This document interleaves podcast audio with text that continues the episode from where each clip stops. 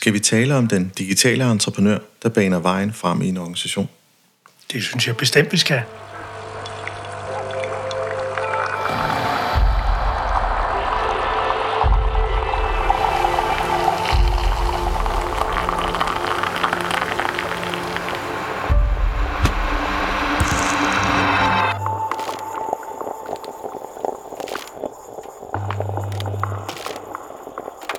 Velkommen til podcastprogrammet Kaffe og Ledelse. Mit navn er Ejhan Gomes, stifter af Mindcloud og vil være podcastvært.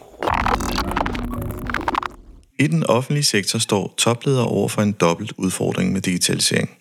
De er klar over, at digitalisering rummer både muligheder og faldgrupper. Eksempelvis kan teknologien bruges til at udvikle apps, der hjælper borgere med psykiske lidelser med at strukturere deres hverdag, men samtidig opstår der bekymringer om privatliv og overvågning. Et etisk dilemma men er en offentlig organisation egentlig klædt på til dette? Det er først for nylig blevet en prioritet for kommunale ledere at forholde sig til digitalisering i større omfang. Ledelse af digitalisering minder om forandringsledelse, men adskiller sig ved kompleksiteten af de involverede processer og teknologiens konstant udvikling. Derudover anvender forskellige medarbejdere teknologien på forskellige måder, hvilket komplicerer beskrivelsen og forudsigelsen af teknologiens konsekvenser, især for områder som kunstig intelligens. Tidligere har jeg drøftet digitalisering med Morten Havgro i sæson 1 om vigtigheden i, at IT-projekter ikke er alene noget, IT-afdelingen skal løfte. Og et andet afsnit med Signe Bjørk Lyk talte vi om det digitale arbejdsliv og erfaringer efter pandemien blev løftet op. Min gæst afsluttede Ph.D. bringer nogle vigtige nedslag frem. Såsom Topledelsens første opgave er at handle som digitale entreprenører ved at prioritere digitalisering og drøfte, hvordan teknologi kan forbedre kommunens kerneopgaver. En af de centrale udfordringer er at finde en passende balance mellem to hovedtilgange. Transition, der indebærer gradvise forandringer ved hjælp af velkendte værktøjer som projektgrupper og planlægning, og transformation, der sigter mod radikale ændringer i opgaveløsning. Ja, min gæst mener, at en overdreven vægt på den ene tilgang eller den anden kan enten resultere i stillstand eller udfordre den stabile drift. Vi skal tale om dataetik, digitalisering og forudsætninger i organisationer. Min gæst er Kenneth Christensen, i dag selvstændig med virksomheden Reel Udvikling, senest været kommunaldirektør i Dragør Kommune og gennemført sin Ph.D. i topledelse af digitalisering. Velkommen til. Tak for det. Og det er jo altid interessant at, at studere mennesker, der laver sådan et radikalt skifte og mm. går fra at være en topchef til at starte på en uddannelse og gennemføre en Ph.D. Det skal vi nok vende tilbage til. Men først og fremmest så har vi den her dejlige tradition, Kenneth, det er lige at beskrive øh, rummet, og nu ved jeg, at du har også taget den her blæsende vej til, til Stævns i dag. Øhm, ja, kan du ikke prøve at sige lidt om det? Jo, altså min morgen startede med, at der faldet en, en lidt større gren ned på en dyreindhegning, som øh, jeg måtte øh, så nødtøfte reparere i morges. Øh, det har været stormvejr i dag og i nat. Øh, og så tog jeg så bilen hen hos dig til Stævn, og, øh, og kunne se bølgetoppene derude i Køgebugt der, øh, så det har, det har suset lidt øh, derude af, ja. Jeg havde Anders som gæst, han, øh, han kører i elbil, og han sagde, at der var medvind, så han brugte næsten ikke noget energi. det, det ved jeg ikke, om du har oplevet, om det var med- eller modvind. Ja, nej, det registrerede jeg ikke, og det er, det er nu desværre en, bil, en benzinbil, jeg har med i dag i hvert fald. Jamen, det er så fint. Ja. Og jeg ved jo, at, øh, at, at da du sådan skrev til mig, bare sådan lidt omkring dig selv, der, der skrev du blandt andet, at... Øh, at du bor i et husmandssted med egen skov, og du, du har en kone, tre døtre, tre grise, tre geder, seks ænder, seks høns og to kaniner. Ja. Jeg trak godt nok på spilbåndet. ja, men det er en god modvægt til sådan at være kontormand i det daglige. Det er at gå ud og, og øh, fodre nogle dyr, eller reparere et hegn, eller fælde træ, eller noget andet. Det er, det er rigtig vigtigt at have, have andre sider af sig selv med også. Absolut, absolut. Og det er jo det hele menneske, det egentlig handler om, når det kommer til stykket. Det er fuldstændig rigtigt. Men skal vi ikke, øh, skal vi ikke skåle i kaffen? Det synes jeg, vi skal. Ja, Skål. Skål.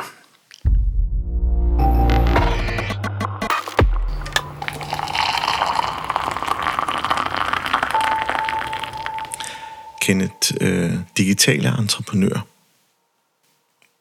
Hvor, hvordan er historien om det, og hvordan kom du frem til den konklusion? Jamen altså, jeg har jo selv oplevet, jeg har været direktør i fire forskellige kommuner, at øh, det her med digitalisering ikke stod ret højt på dagsordenen i hverken hos direktionen eller, øh, eller hos politikerne. Og, øh, og, og jeg vil sige, jeg havde selv den oplevelse, øh, at det her med digitalisering er jo nok kommet for at blive, og det voksede sig bare større og større. Altså det var måske næsten som sådan en bølge, der nærmede sig, og man kan sige, det her bliver virkelig voldsomt, ja. og det må vi forholde os til. Men der var ikke rigtig nogen af dem, der hverken havde sprog eller øh, ønske eller interesse for at, at gå dybere ind i det. Mm. Øh, og det havde jeg heller ikke selv. Øh, jeg synes, det er faktisk lidt tæt på at være lidt desperat, at, at det vil sige, at jeg står her med ansvaret for en, en hel organisation, der, der både skal få gevinsterne ud af det her, men også undgå faldgrupperne. Men, men jeg har ikke rigtig begreber og sprog omkring det. Øhm, og da jeg så har skrevet min PUD, så er noget af det, som jeg jo fandt frem til, det var sådan set en bekræftelse af, at, øh, at det forholdt sig sådan, at langt de fleste, både politikere og, og topledelser, øh, i hvert fald i den kommunale sektor, ikke for alvor er, er trådt ind i, i det digitale endnu. Mm. Øhm, og, øh, og så det her begreb, den digitale entreprenør, det var, var noget, jeg ligesom øh, nåede frem til. Øh, og, og i det begreb, der ligger jo, at man får sat noget på dagsordenen i konkurrence med, med alle mulige andre presserende opgaver. Mm. Driftsopgaver, økonomiopgaver, øh, politiske interesser, alt muligt andet. Og, og man kan ikke have alting på dagsordenen samtidig, men den digitale entreprenør, det er den topleder, men det kan også være andre steder i organisationen eller politikere, der formår at sætte digitalisering på dagsordenen, også i organisationen. Ikke nødvendigvis som selvstændig disciplin, men som et element måske i løsning af kerneopgaverne. Mm. Ja, vi havde jo, altså jeg kan man sige, også huske min tid i det kommunale, at, øh, at hvis vi skulle lave et fagsystemskifte, så var det altid forbundet med i hvert fald flere miskommunikationer med mm. IT-afdelingen, fordi man som ikke faglig rutineret skulle lave koblingerne fra det faglige aspekt til det mere IT-tekniske aspekt, hedder det. Og der, der altid gjorde, at vi havde en nedtid, og, og, og det bliver meget omkosteligt, mm. når alt mm. ligesom er via en computer. Og jeg sådan, jeg sådan ramt, okay, øh, den samtale, jeg havde med Morten, som, som også har været IT-chef i en kommune, øh, han sagde, jamen, Ejhan, altså, det, det, det, er jo ikke et, det er jo ikke et projekt, vi skal løse nede i vores afdeling. Det er jo en forandringsproces, hele organisationen skal ind over. Og det synes jeg også er nogle af dine argumenter. Ja, mit ærne er jo ikke mere digitalisering, eller for den sags skyld mindre, men, men, men sådan set bare, at man får forholdt sig til de muligheder, der ligger. For eksempel med ChatGPT eller noget andet. Skal vi bruge det, eller skal vi ikke bruge det? Ja. Øh, det er jo et, et stort og væsentligt spørgsmål, som jeg tænker, det er i hvert fald ikke IT-chefen, øh, der alene skal afgøre det. Han har måske nogle perspektiver på det, men det er jo sådan set organisationer i sidste ende, politikerne, der må afgøre det. Ja, og, ja, man kan sige, IT og hele digitaliseringsdagsordenen indeholder jo så mange aspekter, der, der både arbejder med øh, en norm, der er noget etik, der er noget teknisk fagkunde, men også nogle, nogle, kan man sige, nogle strategiske holdninger om, hvor man skal stå som organisation, øh, hvilket er en ret stor opgave at løse. Og der, der, der ryger vi jo ind i alle mulige ting som øh, faglige identiteter. Så for eksempel det her med den digitale entreprenør, det begreb lægger jeg også, at man som topledelse for eksempel insisterer på at bruge de teknologier, man så har valgt. Mm. Øhm, ja. Og der kan man jo godt sidde, hvis man nu er terapeut på et genoptræningscenter, eller, eller man er et socialt bosted, eller på bibliotek, eller sådan noget, og synes, at, at den her teknologi er dum eller dårlig, eller den udfordrer en den sådan, faglighed, man nu har som bibliotekar eller terapeut.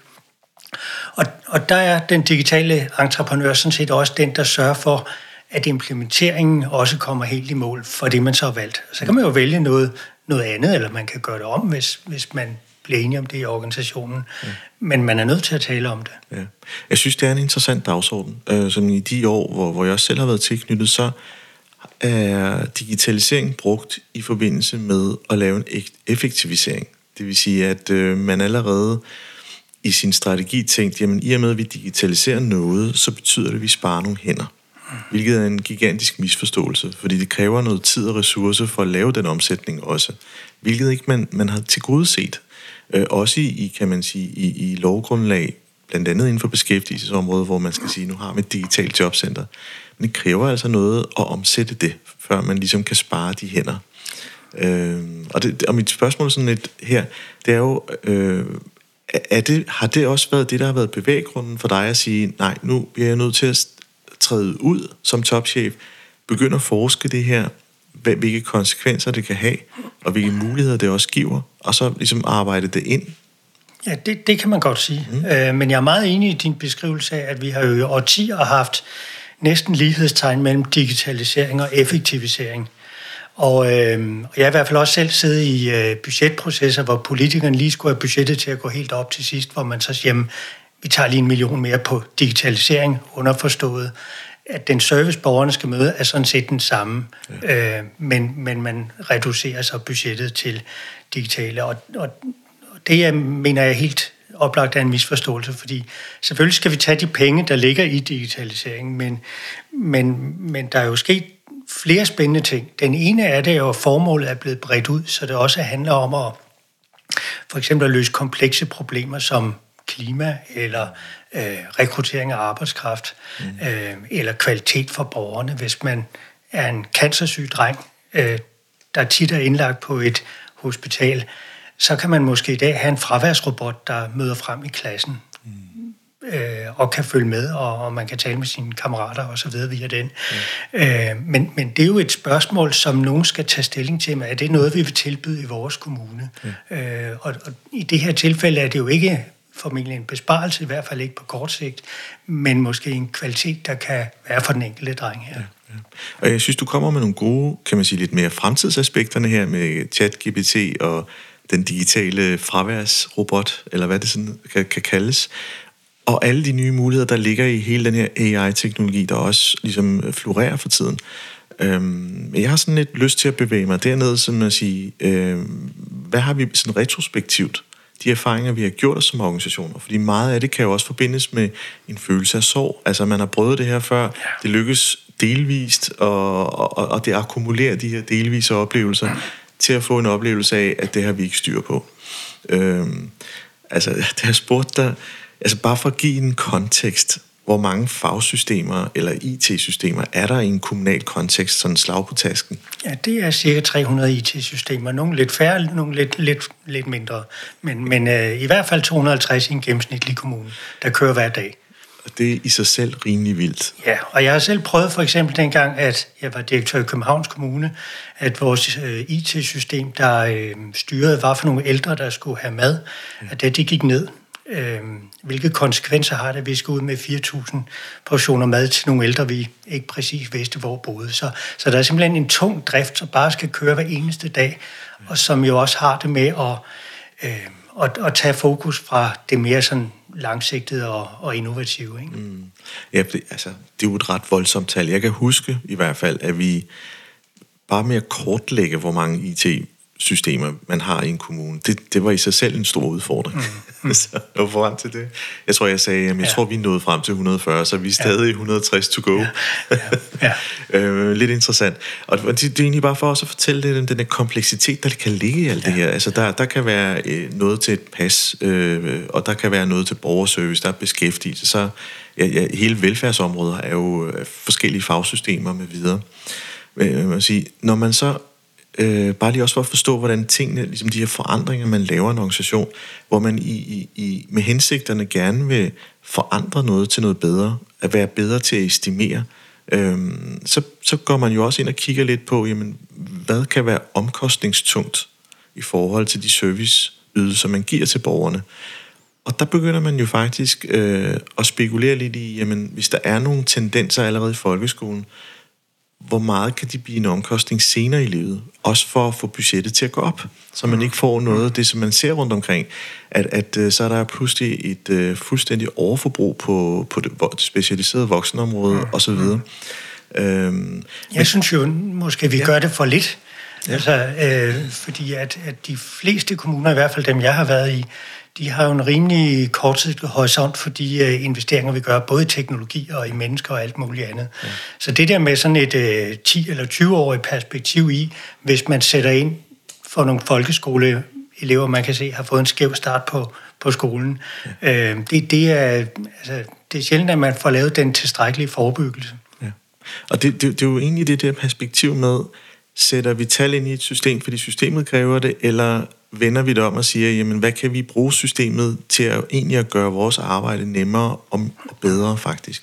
Og der skete noget rigtig spændende, som, som jeg måske allerede havde lidt blik for, inden jeg startede den her PUD. Det er jo, at vi har i årtier vel også haft det sådan, at, at øh, digitalisering af IT har været udbudsdrevet, plejer jeg at kalde det, hvor hvor enten nogle IT-leverandører har banket på døren, eller nogen fra IT-afdelingen har været på en eller anden messe i Odense eller et eller andet, og så har de fundet en eller anden dims, der de synes kunne være smart, og så skal de bagefter hjem ligesom overbevise borgerservicechefen eller teamchefen i socialafdelingen om, at den her dims, den, den vil være god for dem.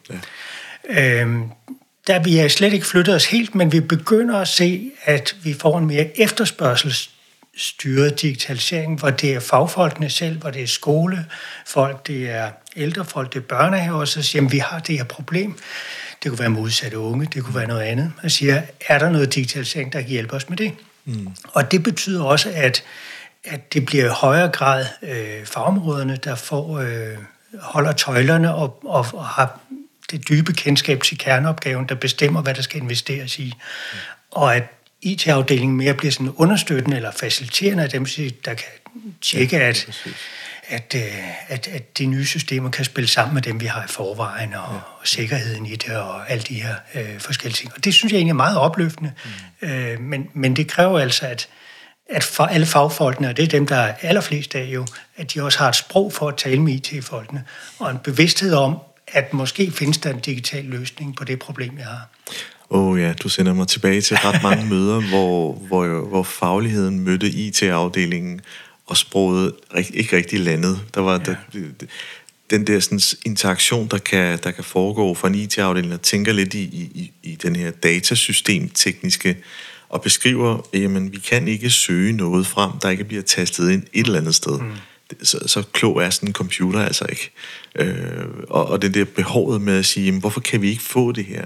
Samtidig med paradokset, vi skal heller ikke registrere så meget, fordi det er lige så meget administrativ byrde og tager for fagligheden.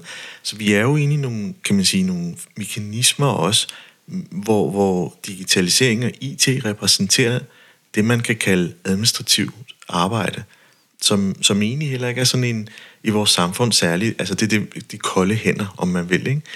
Men er vi ikke kommet dertil, hvor, øh, hvor AI kan, kan være et sindssygt godt greb for at gøre det nemt for os, altså, så det ikke bliver så besværligt? Der er jo øh, fantastiske perspektiver i kunstig intelligens, men, men, men, men mit budskab her er vel mest, at det er vigtigt, at det er kerneopgaven, der definerer, om vi skal bruge det eller ej. Altså, hvis fagfolkene vurderer, at det kan hjælpe dem til at løse deres kerneopgave bedre, så synes jeg, det er fantastisk. Øh, det, der ikke måske, det er, at der sidder nogen typisk centralt og beslutter, at nu bruger vi den her kunstig intelligens til noget, og, og, altså, og der så er modstand fra alle øh, de faglige medarbejdere. Det er også derfor, vi jo Altså, der er folk, der har forsøgt at gøre det op og ser øh, så mange IT-projekter, der er slået fejl tidligere. Øh, man, man vurderer jo, at måske op mod 80 procent af alle IT-projekter i et eller andet omgang, omfang slår fejl. Øh, hvis vi får, for, for frontlinjemedarbejderne og de ledere, der er aller tættest på borgerne og kerneopgaven med frem og definere og vælge, øh, så tror jeg, at chancen for succes er i hvert fald større. Øh, den er ikke sikret på nogen måde, men, men den er større, også i brugen af, af kunstig intelligens. Mm ja, ja, det er jo også forbundet ret meget øh, bekymringer med, med, med kunstig intelligens, og, og, og øh, hvis vi sådan tager lidt et GDPR-approach til det, hvor er data gemt? Øh, er det trygt nok at bruge chat-GPT til at have lidt personfølsomme data, til at hjælpe i forhold til at skrive, eller hvad man nu kan bruge det til. Altså, så, så der er jo hele tiden, altså den, den udvikling er så vild, så det må også være svært at følge med. Det er helt sikkert. Og, og der er selvfølgelig et juridisk spor, og det, ja. det skal man selvfølgelig have styr på. Og en god idé er selvfølgelig at få det ind helt tidligt i processen. Øh, men, men, men lige så vigtigt er jo alle de der øh, etiske og andre overvejelser om for eksempel, hvordan er hvordan vil oplevelsen være, hvis man sætter en spiserobot til at made en handicappet i stedet for det et levende menneske? Eller hvordan er oplevelsen for en ældre borgere med rygerlunger øh, at få en, øh, en, en kolkuffert, altså altså en, en kuffert, hvor de selv med en iPad osv. kan kobles op til et hospital og få vejledning i, hvordan de skal øh, tage forskellige typer af, af målinger osv. Og, så videre, og være i kontakt med folk via iPad. Er det en anden oplevelse, end at der står et levende menneske? Øh, måske er det faktisk bedre, fordi at man i mange sammenhænge ikke skal vente to-tre timer, til der er en sygeplejerske, der er tid til at komme forbi. Men de overvejelser, både for den enkelte bruger, men også for den offentligheden ser på det, den, den er vi nødt til at have med. Og det er også derfor, jeg mener, at øh, digitalisering er i høj grad et politisk spørgsmål. Ja. Ja, jeg vender sådan lidt tilbage for mine egne oplevelser, hvor øh, i, i forsøget på at udvikle til noget, der kan gøre vores arbejdsfelt nemmere, Jeg nu bare tage ungeindsatsen, som jeg har været en del af, i det øjeblik, at øh, vi i vores øh, ledelsessystemer øh, pl- pludselig kan få geotagget, hvor i byen øh, eksempelvis kontanthjælpsmodtagerne primært er, mm, mm. så får man et sug i maven over tanken, Big Brother is watching you. Præcis. Der er også noget her, i forsøget på at gøre noget, der er, er nemt, og, og ideen og hensigten bag at gøre det, mm. er, at man kan kanalisere energien derhen, hvor, hvor der er behov. Det isoleret set er jo fint nok. Mm. Det andet er jo også, at kan det ikke også være en bekymrende udvikling, Absolut, ja. absolut. Og det er jo den diskussion, vi vel også har haft i, i medierne de sidste, faktisk ret præcis siden, at uh, Cambridge Analytica-skandalen og, og Trumps valg for, hvad bliver det, syv år siden, eller sådan noget i den retning, øh, hvor, hvor ligesom sådan den der øh, jomfruelighed omkring øh, digitalisering, og at digitalisering kun var det gode, øh, det, det var der jo mange, der troede på indtil da. Der blev det ligesom afsløret, at der bestemt også er skyggesider og muligheder for misbrug i digitalisering. Og, og det er derfor, at jeg mener, at både politikerne, men, men sådan set også topledelsen er nødt til at gå ind og, og, øh, og have nogle klare værdier og øh, en etik og træffe nogle valg omkring. For eksempel sådan en, en et eksempel, du, du tager frem der om, øh, om geotagning af, hvor, øh, hvor hvilke boligområder er der størst problemer. Det vidste de nok lidt i forvejen også, ikke? Men, ja. men de får måske bedre data på det, det er der ingen tvivl om. Ja, absolut. Når man sådan ser det visualiseret på den måde der, så, så det var egentlig den, jeg kan selv huske det. Øh, og jeg blev også ramt af den der, hvor vi drøftede, ikke så meget med, hvad systemet kunne, men det var mere en etisk drøftelse mm. om, er det det, vi skal blive? Ja, øh, ja. Og det er egentlig det, jeg vil... Øh, nu, nu skal vi lige have en, en, en chat af vores kaffe, øh, og inden vi går videre med det, fordi det, hvad betyder det egentlig for lederen selv? Og det er der, vi skal hen lige efter kaffen. Mm.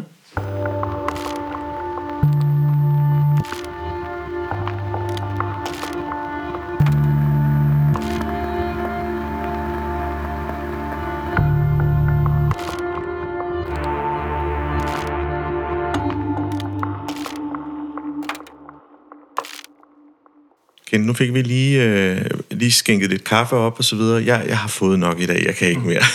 så så jeg, jeg er på vand nu. Men, men ved du hvad? Jeg glemte helt at spørge ind til dit kaffeadfærd. Øh, så den skal vi lige have først. Så, så er det det første, du tænker, når du står op om morgenen?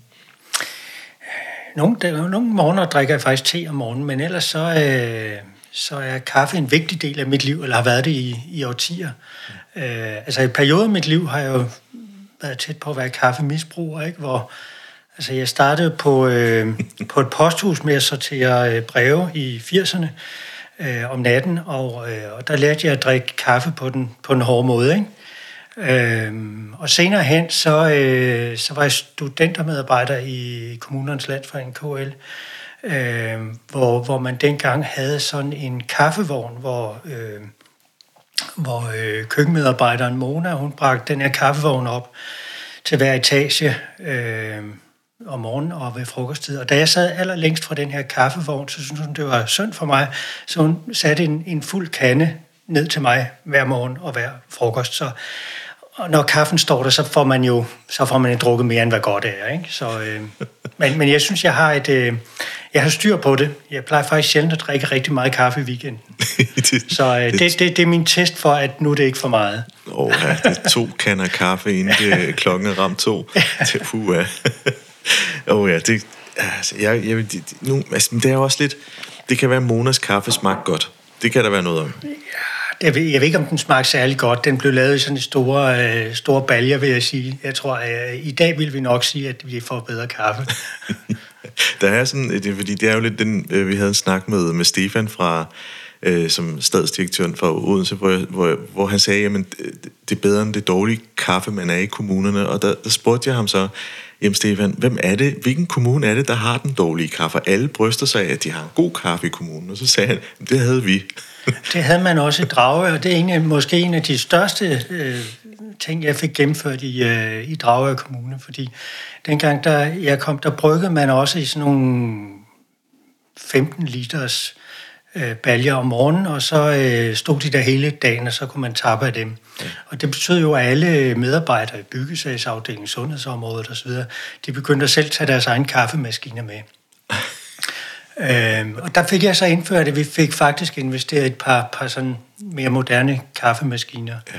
Ja. Øh, og, og det øh, løsnede faktisk op for en masse andre organisatoriske ting, fordi så tog man, mødtes man dernede, og pludselig fik socialafdelingen og sundhedsafdelingens medarbejdere et naturligt mødested. Ja. Og, og jeg tog tid på to 21 sekunder og, og få brygget en kop kaffe der. Og i de 21 sekunder, der kunne man jo måske lige nu at have den der lidt unødige tid, men som alligevel er rigtig vigtig i en organisation at tale med nogle andre mennesker. Ja, ja.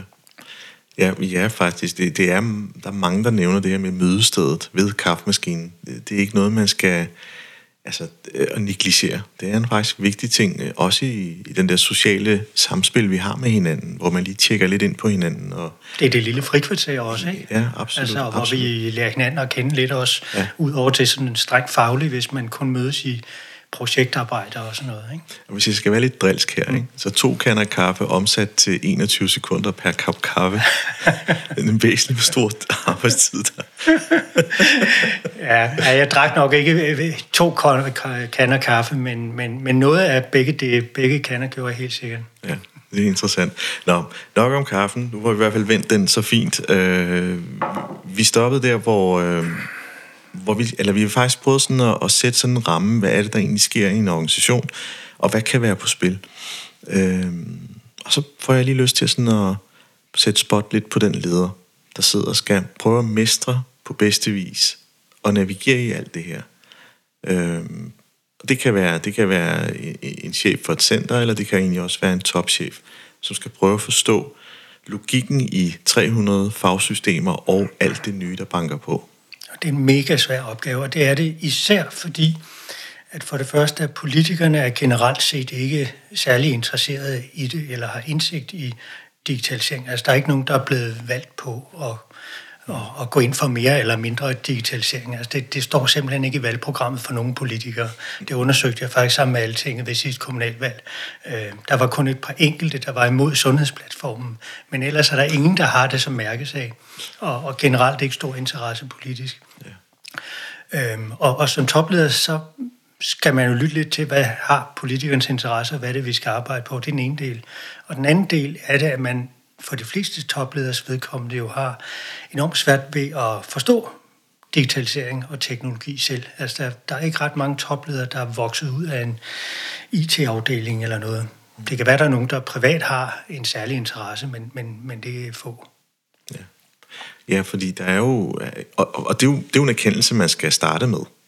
Det vil være svært, hvis man tænker, nu prøver jeg at lege med, og tænker på bedste vis overlade det til en, til en leverandør, som så skal overbevise, at det er nok det, der er mit behov. Og så er der jo den her dejlige snibboldseffekt, at hvis man ved, at andre kommuner har købt ind på den, så tænker man, at den er sikkert meget god. Mm. Mm. Og, og, og, det, og det er jo lidt det, den der lidt kritiske tænkning, som måske jeg selv har savnet i alt det her at man, man er lidt mere nøjsom i, altså hvad er det egentlig, vi, vi vil have. Øhm, og så koster det jo også, hvis du gerne vil have det særligt, altså skræddersyet til din egen butik. Det er mega dyrt. Ja. det er mega dyrt, og, og, og nu blev vi enige om før, at det handler ikke kun om penge, men det handler også om penge. Og man kan virkelig bruge mange af skatteborgernes penge forkert, hvis man investerer i det forkerte. Ja. Eller ikke har organisationsopbakning til øh, det system, man køber ind. Ja. Øh, og, og problemet er jo, at, at rigtig mange topledere øh, ikke har sproget for at stille de gode spørgsmål heller til de her IT-leverandører og andre, der kommer med, med et godt tilbud. Mm. Ja, det er lidt interessant, at den del, hvor kan man sige, og, og, og hvor bringer det så lederen hen? Altså, fordi når man står der, så skal man jo starte med at kende, hey, jeg er ikke dygtig her. Og så, er det jo, så kan man jo række ud til sådan en som dig, der, der, der arbejder med det her til dagligt, tænker jeg. Øh, men er der ikke også øh, etableret nogle netværk mellem kommunerne, hvor man kan drøfte de her ting? Jo, det er da helt sikkert. Jeg var, jeg var eksempelvis selv med til at starte det, der hedder den Store Københavnske Digitaliseringsforening, hvor, hvor man ligesom støtter hinanden, både med, med sproget og... Øh, men, men også de forskellige indsatser, man har, for eksempel fælles øh, datasikkerheds øh, officer, DPO'er hedder de. Øh, men, men, men, men det, øh, altså, det svarer jo ikke på alle spørgsmål inden for 300 systemer, plus alle dem, man bliver tilbudt derudover. Øh, så man er nødt til selv at, at tilegne sig lidt det, som øh, jeg har kaldt sådan en digital dannelse som topledelse. Og, øh, og det gode ved det er jo, at langt det meste, det kan vi i forvejen, fordi det handler om, om forandringsledelse og kendskab til kerneopgaven og så videre. Men, men noget af det handler altså også både om en, en, en, øh, en tydelighed omkring øh, ens egne værdier og etik på området, men også et kendskab til øh, teknologien, i hvert fald på et vist niveau. Ja, nu bringer du selv op det her med, med værdier og etik. Er der noget, som coronaårene har, har, har lært og også måske skubbet længere frem? Det er den her med, øh, at man kan sagtens klare tingene over IT. Kompromiset har jo så været, at øh, så er borgerservice bare lukket. Det vil sige, du kan ikke bare træde ind i nogle kommuners borgerservice, uden at have aftalt en tid på forhånd. Øhm, er der ikke også sket et skifte der? Fordi øh, det, man betaler, det er jo, at man, man faktisk stiller ret høje krav til kompetencerne, også hos borgerne, for at navigere i det her øh, digitale vi, vi, platform. Vi taler jo om, at måske i omegnen af 20 procent af borgerne har rigtig svært ved, øh, ved digitale øh, dialog med, med, med de offentlige myndigheder. Og det er jo en af de store forskelle fra en privat til en offentlig virksomhed, at en privat virksomhed som Amazon eller Netflix, de kan vælge kun at gå efter de kunder, der kan selv betjene det digitale. Det, det kan en kommune ikke. Der er man leverandør for alle 100 procent, og, og godt for det. Øh, og det betyder også, at der jo kan være alle de der værdimæssige overvejelser om ligebehandling for eksempel, og, og alle de andre offentlige værdier, som vi normalt tilskriver om gennemsigtighed og øh, altså, øh, åbenhed osv. osv. Og, og det kan være svært, hvis man har beregnet et eller andet øh, mulighed for i, i et socialcenter, en byggesagsbehandling, hvis det er på baggrund af noget, noget, øh, noget kunstig intelligens, så kan det være svært for eksempel at tilbyde den åbenhed for beregning, fordi det faktisk ligger nede i nogle algoritmer, øh, som er svært at forklare borgeren, og medarbejderen har også selv svært ved at forstå det. Ja. Men det bygger vel også på, at vi bruger digitaliseringen til at støtte op omkring en meget klassisk public management styring, hvor det er tidsbestemt. Det er altså det her med, der er et behov spontant går op og lige få afværet det på to minutter, så er jeg klar. Men i stedet for at opfordre til, at man bestiller en tid, og så er der først tid næste torsdag mm. på en halv time. Altså, det, det er jo det er et skred, hvor, hvor man måske ikke fagner alle, men man i sin tænkning, når man øh, udarbejder et IT-platform, at man antager, det er nok det, der øh, det er det, man går efter. Ellers bliver det enormt kompliceret. Det bliver meget kompliceret, og det er det, som, øh, som dem, der sådan kommer fra den rene IT-verden, altså de, de har det jo bedst med noget meget standardiseret, og der er volumen i det, og der er faste regler og den slags ting. Og det er der bare ikke, når vi har med mennesker at gøre. Og det har vi jo på begge sider af bordet. Det har vi jo både blandt medarbejdere, der er forskellige. Der kan være den rutinerede socialrådgiver, den, den helt nye vikar. Øh, og det er der også blandt borgerne. Nogle er helt med på det her, og nogle øh, synes, det er fremmedgørende eller problematisk at, at være for eksempel at holde et teamsmøde. Ja. Og derved også vigtigheden i at få sat spot på det her. Øh, fordi det er jo lidt den, nu, nu snakker vi lidt om, at det er svært for, for en leder at, at gennemskue det her og starte med erkendelsen. Men lige så meget den her forandring, man, man så skal lede, at øh, man også har e, en medarbejderstab, der forstår den transformation.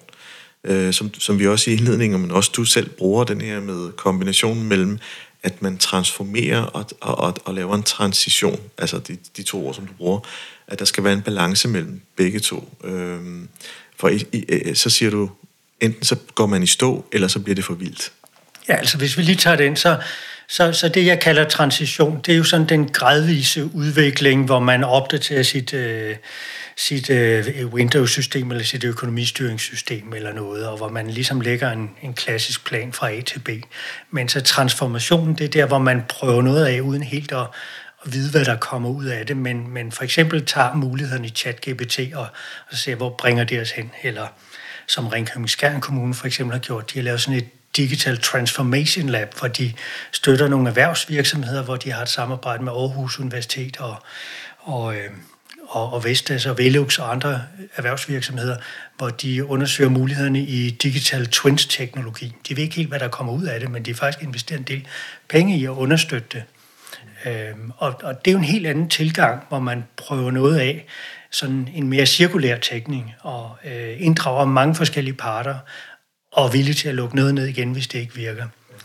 Øh, det er vi jo ikke med, med nogle af de sådan tunge driftssystemer, som de skal sådan set bare køre derud af, og det er en helt anden, helt anden t- øh, digital tænkning, man skal have ind i det. Og, og en af topledelsens store opgave, det er så at balancere den kortsigtede drift med den langsigtede udvikling af nye systemer og digitale muligheder i kerneopgaven. Ikke? Mm. Men er der ikke en begrænsning i at digitalisere et, et, et, et, øh, en måde at løse en problemstilling på, og ikke være kritisk på måden, man har løst det på, men, men også prøve at udvikle den arbejdsgang, den menneskelige arbejdsgang. Absolut, absolut. Så det bliver en kendt outcome, ikke? Altså, vi, vi ved, hvad vi vil have, hvor, hvor den anden er jo lidt mere, vi undersøger, hvad vi kan få, og ser om, øh, altså, øh, den her vilde problem-mindsetet, hvor man, hver gang man prøver at løse et problem, så bliver det i sig selv mere komplekst, og ture det. Jo, jo, jo, det er klart. Og der må man øh, som leder måske også ture og træde ind i det der øh, rum, hvor man ikke kender løsningen fra start. Ja. Øh, og finde ud af, hvad det er. Lave prøvehandlinger. Øh, prøve at involvere en masse mennesker øh, for at finde ud af, hvor langt skal vi gå med noget. Og det gør det måske også lidt nemmere, når man, når man ligesom får paraden ned og siger, at der er sådan set ingen af os, der er eksperter i det her, men vi prøver det sammen og finde ud af, hvor grænserne skal gå. Ja. I den etiske og værdimæssige debatter også om, hvad er det, vi vil tilbyde borgerne. Men, men stiller det ikke også, altså nu, nu bare lige en, en, en finger ned i en drift i en kommune. Der er knald på, man har sparet, øh, man skal aflevere noget til budgettet, øh, man føler, at øh, man skal nå mere med færre ressourcer, og i samtidig med skal kunne overskue den etiske dilemma og ture og bruge tid på noget udvikling, mm. er jo... Øh, er jo måske noget, man efterspørger, men, men realistisk er svært at finde. Det er også derfor, jeg mener, det er ikke, en, øh, det er ikke et krav til alle, der arbejder med digitalisering.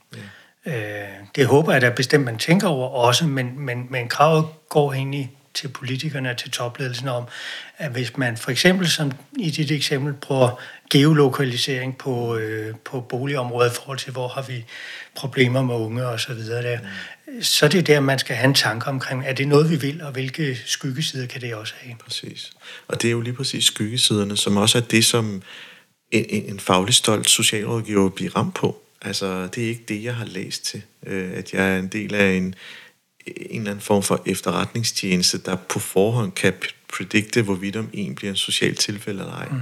Altså, at man, man, man sætter etiketter på mennesker på den måde. Øh, og, og der kan være nogle... Altså, jeg, jeg oplever faktisk, at der har været flere sager i Danmark og udlandet også, hvor, hvor ting er blevet misbrugt osv., at man mm. er meget... Øh, meget forsigtig med at gå videre den her vej. Så, så jeg tænker, at øh, vi, vi kan bare tage aktuelt med, med ChatGPT. Der er jo ikke ret mange kommuner, der bare kaster sig ud i det og bare bruger det. Altså, der er rigtig mange, der lige døber tåen og, og prøver lidt, lidt uskyldigt at se, om vi kan skrive en festsang og sådan noget øh, med ChatGPT, før man ligesom finder ud af, hvad er det så egentlig, vi kan bruge det til i forbindelse med byggesagsbehandling eller andet. Ja. Så jeg, jeg synes ikke, jeg ser nogen kommuner, der bare sådan hovedløst kaster sig ud i det. Øh, så, så det er jo godt, men, men det er jo, der er jo sket det her markante skift i forhold til, at man har øh, den kritiske stemme med også i langt de fleste tilfælde. De steder, hvor man ikke øh, har det, der bør man selvfølgelig have det. Ja, lige præcis. Jeg kan huske for mange, mange år siden, jeg tror det var i Høje Tostrup, hvor man ville... Øh, indføre den her journalføring, hvor man egentlig bare talte til computeren, så oversat den fint. Øh, der, der var en hel del flaws, fordi det er mere end 10 år siden. I det er noget helt andet. Der det kan, man jeg så... godt huske. Det forsøgte vi også i uh, Københavns Kommune med talegenkendelse for en 12-14 år siden. Men, men der er jo sket rigtig meget. Altså sådan noget som Udbetaling Danmark, de er jo faktisk kommet rigtig, rigtig langt. For de har rigtig, rigtig mange telefonhenvendelser om pension for eksempel, eller noget andet. Og de er jo kommet rigtig langt med talegenkendelse, og faktisk brugt det til både en effektivisering, men måske også, at man, man får gjort tingene rigtigt, og deres medarbejdere så kan bruge tiden på det rigtige.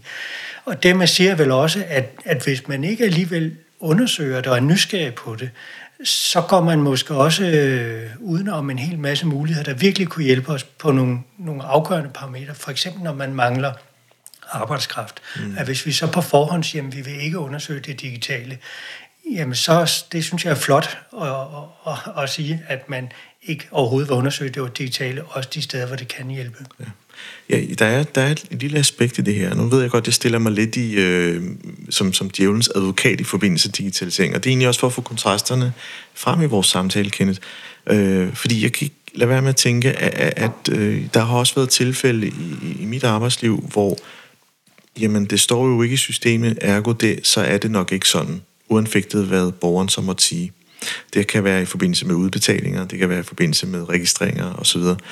Øhm, kan det ikke også blive en lille smule fordummende, at, at øh, vi tager faktisk noget, noget autoritet fra den enkeltes faglige myndighedsrolle og, og overlader den til et, et system, vi tænker, det, det er fejlfrit. Absolut, ja. fordi altså, der er jo rigtig mange problemer det. Altså, en af de første og mest oplagte er selvfølgelig om, at data er de rigtige og korrekte. Altså, vi ved jo selv, jeg ved i hvert fald, at når man kigger ned for eksempel kommunalt økonomistyringssystem, så er der rigtig, rigtig mange ting, der står forkert mm. øh, i alle kommuner. Øh, og, og altså, data er jo ikke bedre end dem, der har indberettet og registreret det på den måde, de nu har gjort med den viden, de havde på det tidspunkt, de registrerede det. Så, så datakvaliteten er jo et af de helt store problemer. Noget andet er så, hvordan er, at data så er blevet programmeret fra typisk nogle IT-leverandørs side. Mm. De har måske ikke haft den der dybe faglige indsigt, øh, og, og hvor det er mere måske nogle hensyn til, hvad der kan lade sig gøre teknisk, end de faglige hensyn, der har været dominerende. Mm. Og endelig kommer så det, og det er egentlig min største bekymring, det er jo, det er jo der, hvor data ikke fagner det, som er relevant. Øh, der var for nogle år siden nogle forskere fra Københavns Universitet, tror jeg det var, der skrev en, en artikel, der hed We would never write that this down, eller noget i den retning, mm. som handlede om et jobcenter, øh, hvor, øh, hvor en øh, borger kom øh, flere gange og lugtede alkohol. Og det er måske ikke noget, man noterer, i hvert fald ikke første gang, og måske heller ikke anden gang, men man har alligevel, altså i sit IT-system, men man har alligevel noteret sig det som en ting, man lige skal holde øje med, om der er et issue her, vi også skal tage højde om, før vi kan gå i gang med en jobindsats. Mm. Øhm, så dermed sagt er, at data kommer jo ikke hele vejen rundt omkring, hvad er det, et menneske kan sanse i en dialog med et andet menneske. Ja. Øh. Og der stiller du jo faktisk øh, lige smule spot på det, der hedder fortolkning. Hvordan fortolker vi data?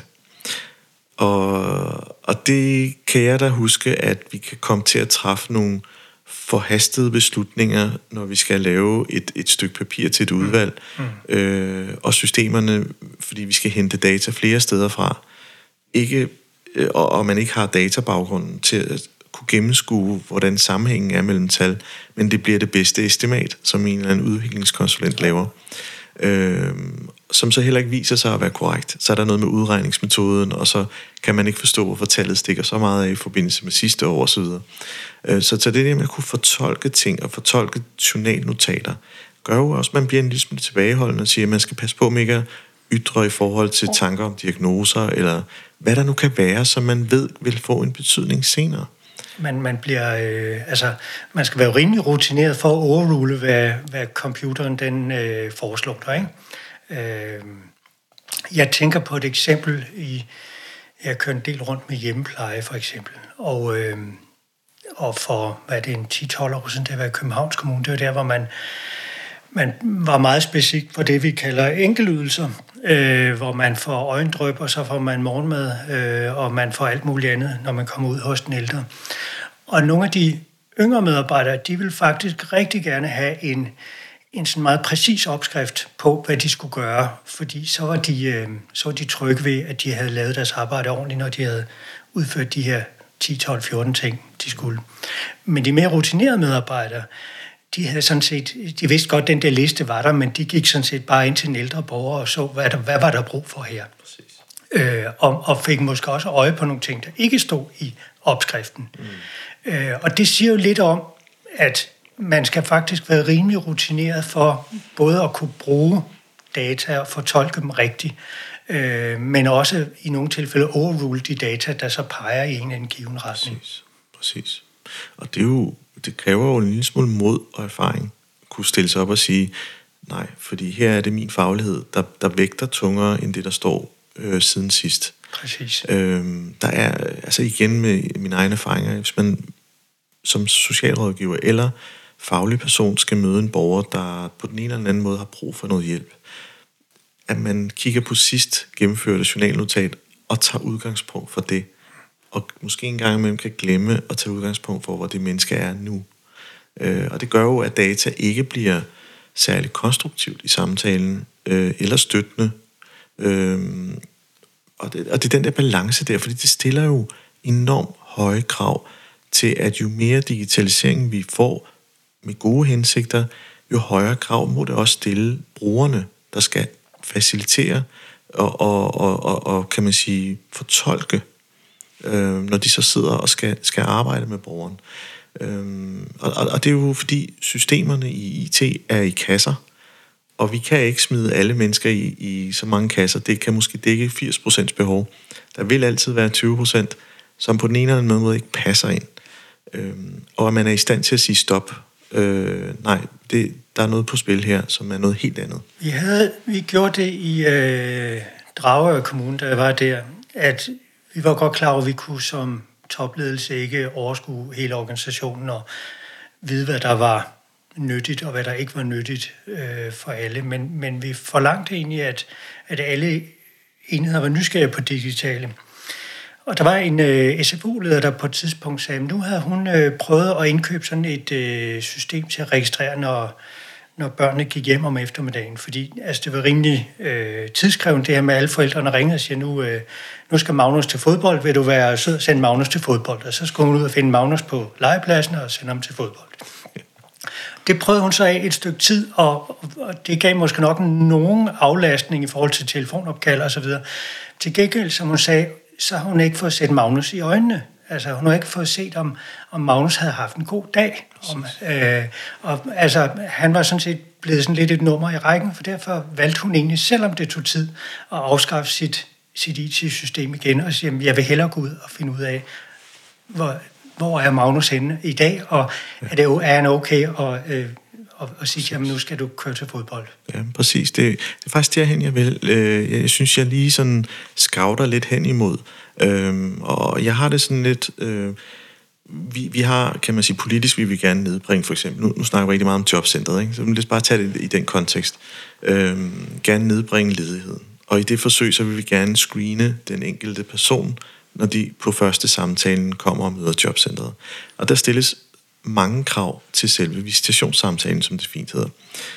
Og det er systemerne så bygget til for at indfri lovgivningens, kan man sige, præmisser.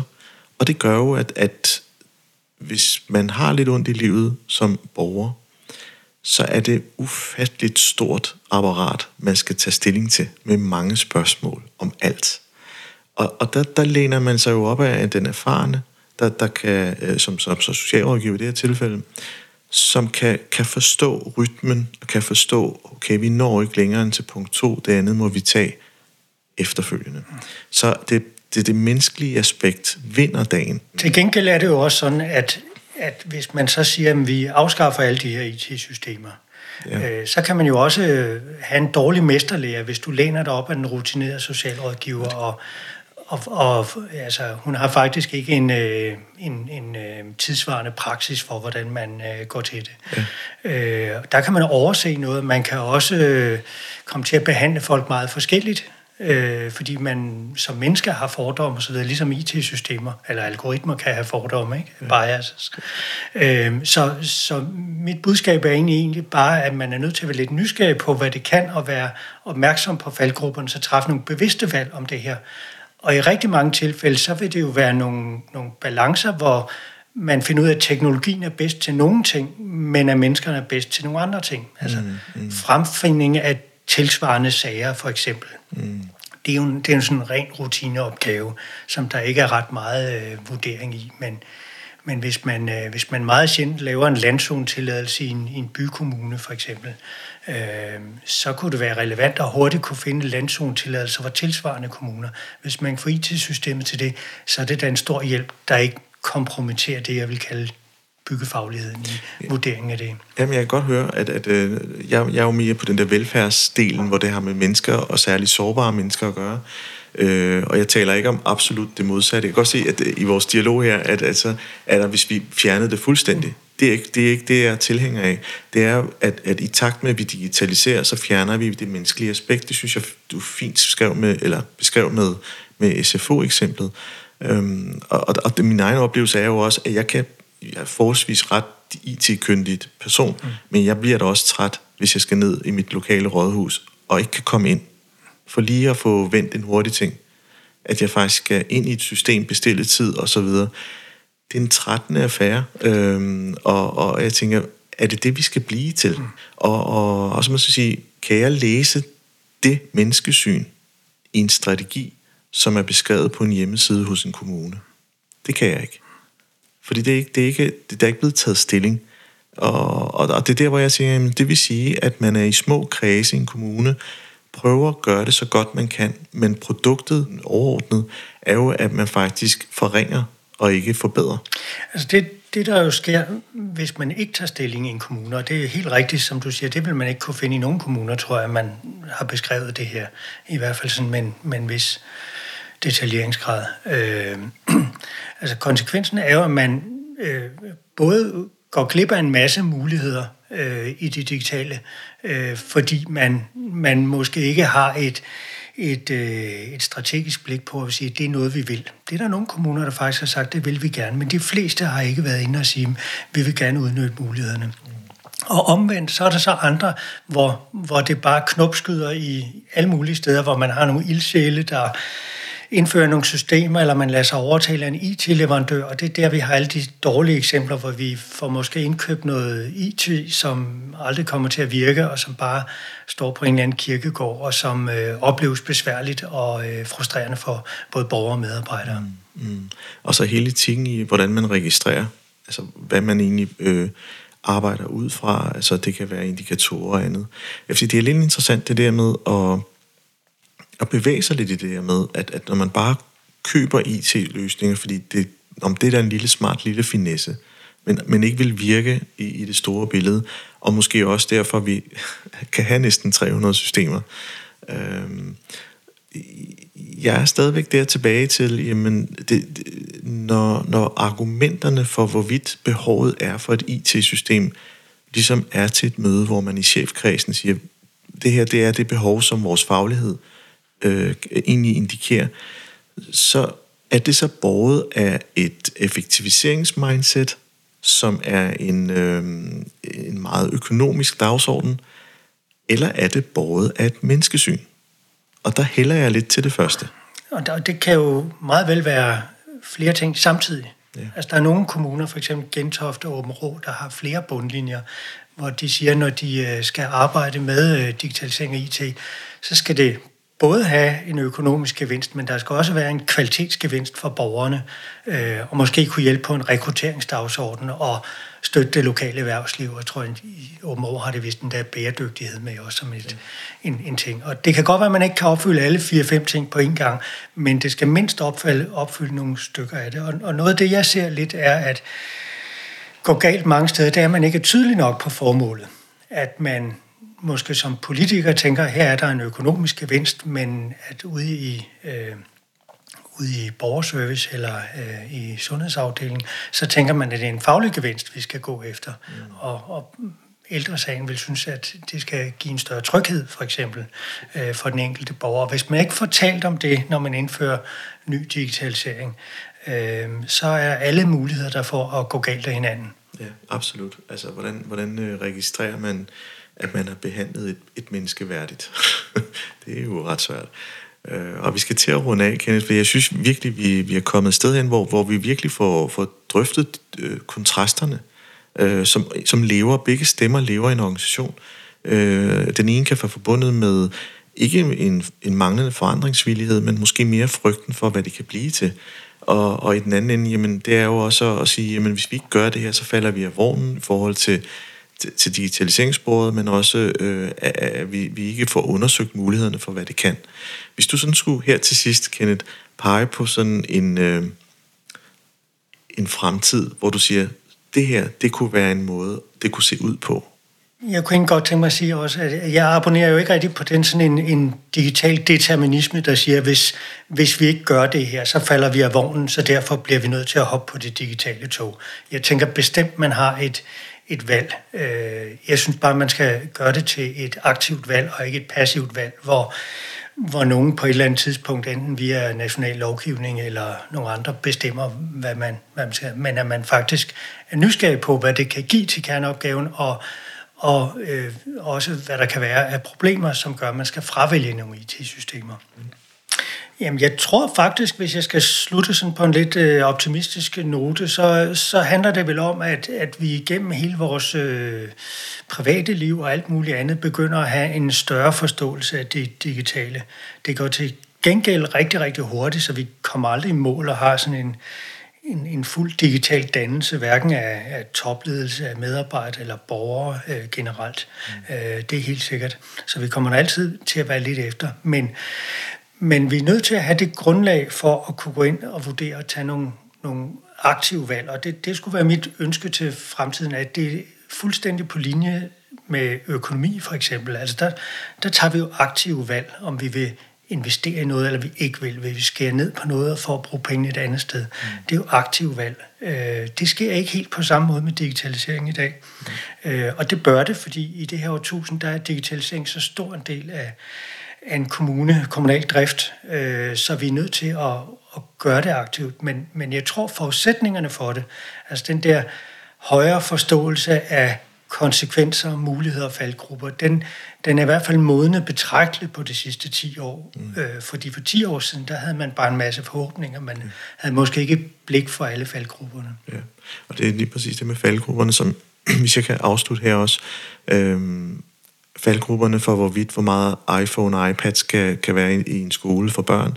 Øh, at, at, at forsøge på at gøre noget smart og digitalt øh, og, og tilgængeligt faktisk pludselig får den omvendte virkning i forhold til helt almindelig dannelse for unge mennesker. Og det er jo rigtig fint, at det du egentlig også præderer for, det er, at der kommer lidt indsigt, at, at, at det finder, at det er ligesom et pendul, det skal finde sin mm. gang i, i, i, i, i både debatterne og også i, i, i måden, man håndterer det på, på de forskellige arbejdspladser. Kenneth, tusind tak for en rigtig, rigtig fed samtale. Selv tak.